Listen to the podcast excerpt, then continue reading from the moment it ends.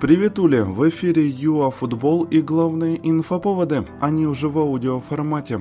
Поражение Динамо, Шевчук в Ровно и неудачи команд украинцев. Поехали!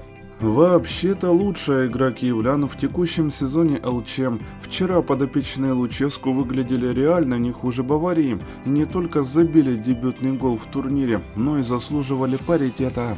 Ну и все же поражение 1-2, а с ним и вылет из Еврокубков. Зато юноши Динамо опять обыграли Баварию и лидируют в своей группе. Вот это круто. Малиновский и Еремчук ничем вчера волчи не отметились. Хавбек Аталанты провел на поле весь матч, но команда Гасперини безалаберно сыграла в защите и оформила ничью с Янг Бойс 3-3. Ну а Романа на Камп Ноу съел Рональд Раухо. Во втором тайме нападающего заменили. Бенфика и команда Хави голов не забивали.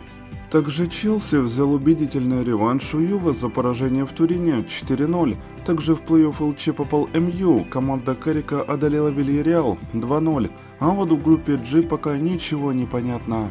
Там э, Севилья победила Вольсбург 2-0, а Лиль Зальцбург 1-0. Ну что, ждем финального тура. Бывший игрок сборной Украины и Шахтера Вячеслав Шевчук вошел в директорат Вереса. Он заменит Ореста Баля, которого понизили до заместителя. Не так давно Шевчук работал экспертом на ТВ, но его карьера оборвалась из-за скандала с пьяным вождением.